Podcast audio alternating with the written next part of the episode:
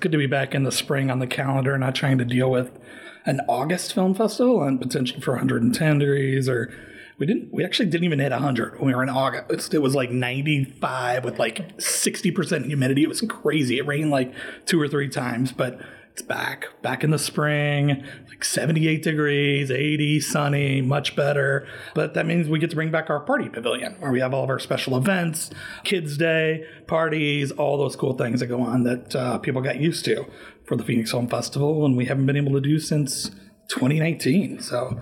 But it's also this will be like the third version of the festival since uh, gosh the last 17 months we've had to put on, we put on the festival three times so Wow. we're ex- we're we're pretty happy to have a year off this time from the Phoenix Film Festival from ideally from spring of this year to spring of next year. That'll be a nice change. Right, So- right. Uh, can you tell us a little bit about the specialized short series you have this year? Oh, sure. We have this really cool thing called double sh- double shot of shorts. Easy for me to say. Um, we basically we had some films we really wanted to play that didn't uh, didn't quite fit into like the competition areas, but we really enjoyed them. And we also recognized that all of these directors had made films in the past very different from the films they had in this year. And so we thought it would be a really nice way to kind of show how flexible filmmakers are and how their voices can be totally different from you know film to film. Like uh, one of our filmmakers, he has like this really dark kind of violentish sci-fi, but then he has like this really nice family happy puppet movie that just like feel good. And then we have, you know, uh, somebody has a music video and a regular film, and then like a social issues type of film, and like a real good like friendship movie. And uh, somebody else has a documentary and a narrative. So I think you know being able to show the flexibility of a filmmaker is, a really cool thing. And so we've kind of put this together where they all have like 20 minutes of shorts each, and then afterwards we'll do like an extended discussion.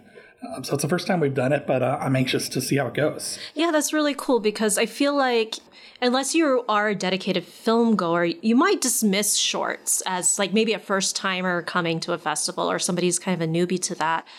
I'd love to hear you speak kind of to the genre and why like it's worth seeing. Oh yeah, absolutely. Because you you know you get that aspect of a really you know a big variety of films. Like if you go to a, a shorts program, you're going to get I don't know five to eight different films, and they're usually going to be quite different. And so it's nice to see like a film just tell a story over an arc in ten minutes. You know, I mean, just to kind of see how how uh, challenging and and how great they can be, and then just to go from like you get you know all these different genres and type of films in ninety minutes you know? And so it's uh, and and the good thing is if you don't like one of them there's going to be another one in like five or ten minutes. So it's uh, easy. And and there's you know and we've got gosh i want to say maybe almost 20 different shorts programs uh, this year in, in the festival. And so being able to not only have your traditional like live action shorts animated documentary but also do like our community spotlight you know series where we're focusing on the vision of directors african american directors latinx native american lgbtqia plus asian american. But you know it's really kind of about like getting the vision of those directors. You know it's not just okay here's a film about african american people it's like okay maybe this an african american director is going to take a look at the border issue you know what i mean and it's just getting their perspective rather than just you know having having a film about their community letting them decide what their stories they want to tell and giving them that opportunity So, if you had to narrow it down, what is your go to film this year? oh my gosh it has to be the Nicolas cage movie Okay. the unbearable weight of Yeah. massive talent i mean it's just i'm gonna pick another one though also i'm gonna pick two That's fair. That's fair. uh, because I'm going to pick a studio film and then I'm going to pick an independent film. So we'll make it uh, make it square here. But I mean, Nicolas Cage playing Nicolas Cage, clearly making fun of himself. I mean, that's really great. And and if you if you haven't seen the trailers, I recommend both of them. It's a it's a crazy film, but I think like it's a comedy on a different level because it's like you know, Nicolas Cage is so iconic for like mainstream movie folks, but there's, you know, cinephiles that he is like a whole different world for. And, you know, I, I think there's some good references to some of a lot of his films within that film. And so it's kind of like this whole kind of meta thing that I think plays well to a, a festival audience and getting something like just a bust out good comedy in a festival. That's why we wanted to roll it out on a Saturday night. People are looking to have a good time, date night, whatever. You know, it's a great film for that. And then, so that's the second Saturday of the festival. The night before that, we put an independent film in the centerpiece section. And it's about these um, three kids, you know, probably like seven, eight years old. Um, they're based in Canada, but they're all in families that are broken and that are just in financial disaster. And so you're seeing these three kids, and and you know it's hard to watch because you know that's what happens. Kids end up in these like tough homes with no money, and it's hard or impossible for them to break the cycle. Like you watch these things, and you're like, this kid is not going to have a chance. And so you kind of have those feelings, but at the same time, like what kids are great at is finding other kids. And so these three kids kind of find each other. And so you have these great feelings, and and their parents are trying and it's just like they just can't get out of it sometimes you know due to their own fault but also just the system. And so there's a lot of you know sadness but a lot of hope in the film. And it's called scarborough and it's these three kids are just fantastic. It's just a really great film for us to have. My favorite film last year was one you recommended. Was a documentary set Oh, um, yeah. So I gotta ask: Is there another gem like that, either documentary or feature film, short? There is a really fun documentary. Um, it's called "The Pez Outlaw." So in the '90s, like this guy, he discovered like uh, that there's this Pez factory in like uh, Eastern Europe. Um, which is where they make Pez, and then there's like U.S. distributors who do their own thing. But what he would do was he would basically smuggle them from Eastern Europe, where and then they bring them here where they're worth just selling for thousands of dollars. so this guy's making hundreds of thousands of dollars, and it feels like you're watching like a drug deal drama. It's just like everything going on. The U.S. like manufacturer Pez are like spying on him and all kinds of crazy stuff, and they're like putting in rules just to try to like screw him over. But he finds like a really big loophole in the uh, the import rule um, that he sneaks in and is able to do this totally legally, and it's just like just blows me away, and and and like it's just a story. This guy telling the story, like, and it plays out where they do like the the dramatic um, recreations, and the director of this did a movie called The Legend of Cocaine Isle, which was on uh, Netflix, and um, and he'll produce a film called Little Hope Was Arson, which was a documentary we had at our festival years ago. So, um, and so it's cool to see him back. Uh, he's director this time, and uh, this movie's just kind of super fun, and it's uh, yeah, it's interesting, and you're just kind of, it's just it's laughable, like all this stuff. I always forget that Pez is a like a collector's item for right. people. Yeah. It's like their hidden gem, and I, I, I mean, more power to you, but yeah, there, there's there's a collector for everything. Yep. So.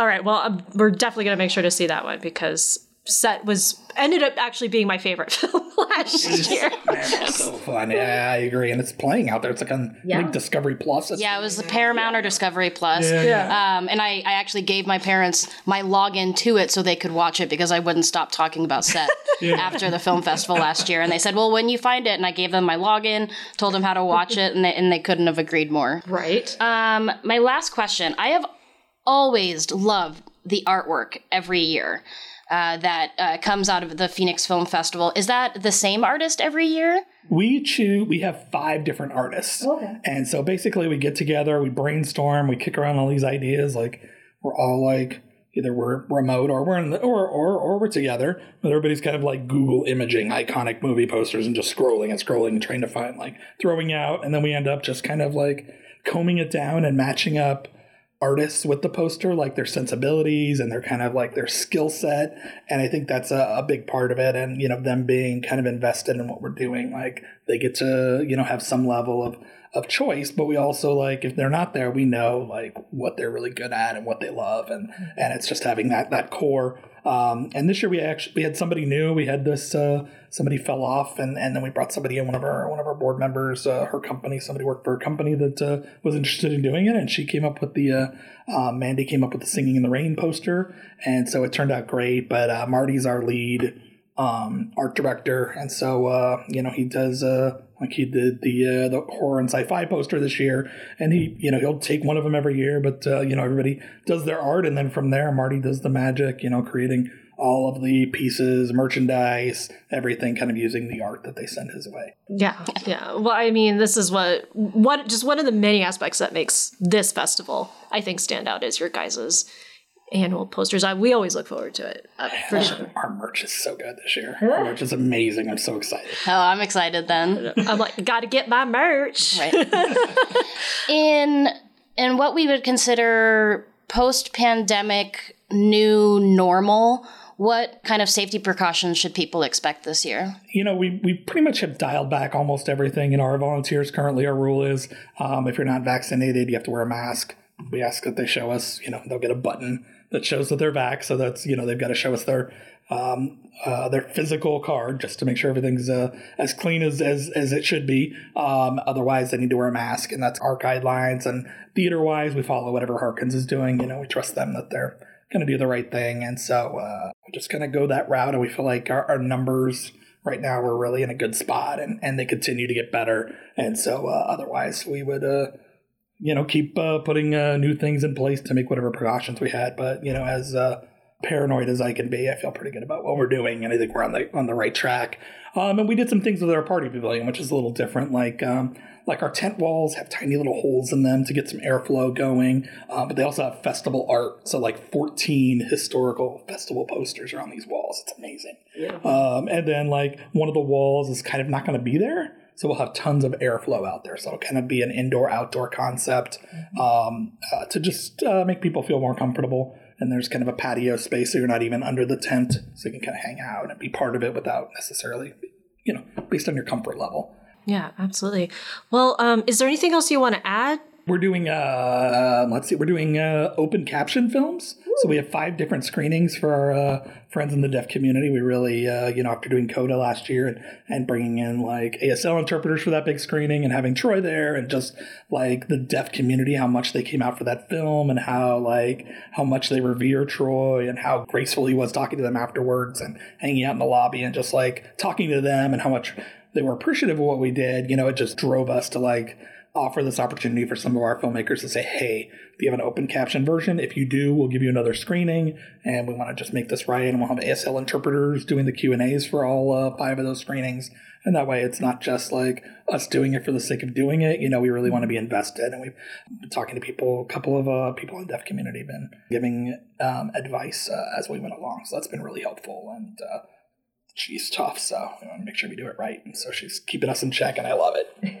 Like, because you don't know what you don't know. You know what I mean? It's mm-hmm. not something you deal with in your own personal life, so you, you got to learn it and, and and take their advice because it's their life and that they're leaving living, and so we got to you know respect that for sure.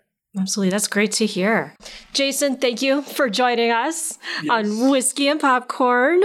And then the Phoenix Film Festival will be running March 31st through April 10th here at Harkins Scottsdale 101 on Mayo Boulevard. For tickets and film schedule, please visit phoenixfilmfestival.com and we'll have our own reviews there of all the films we see. So stay tuned.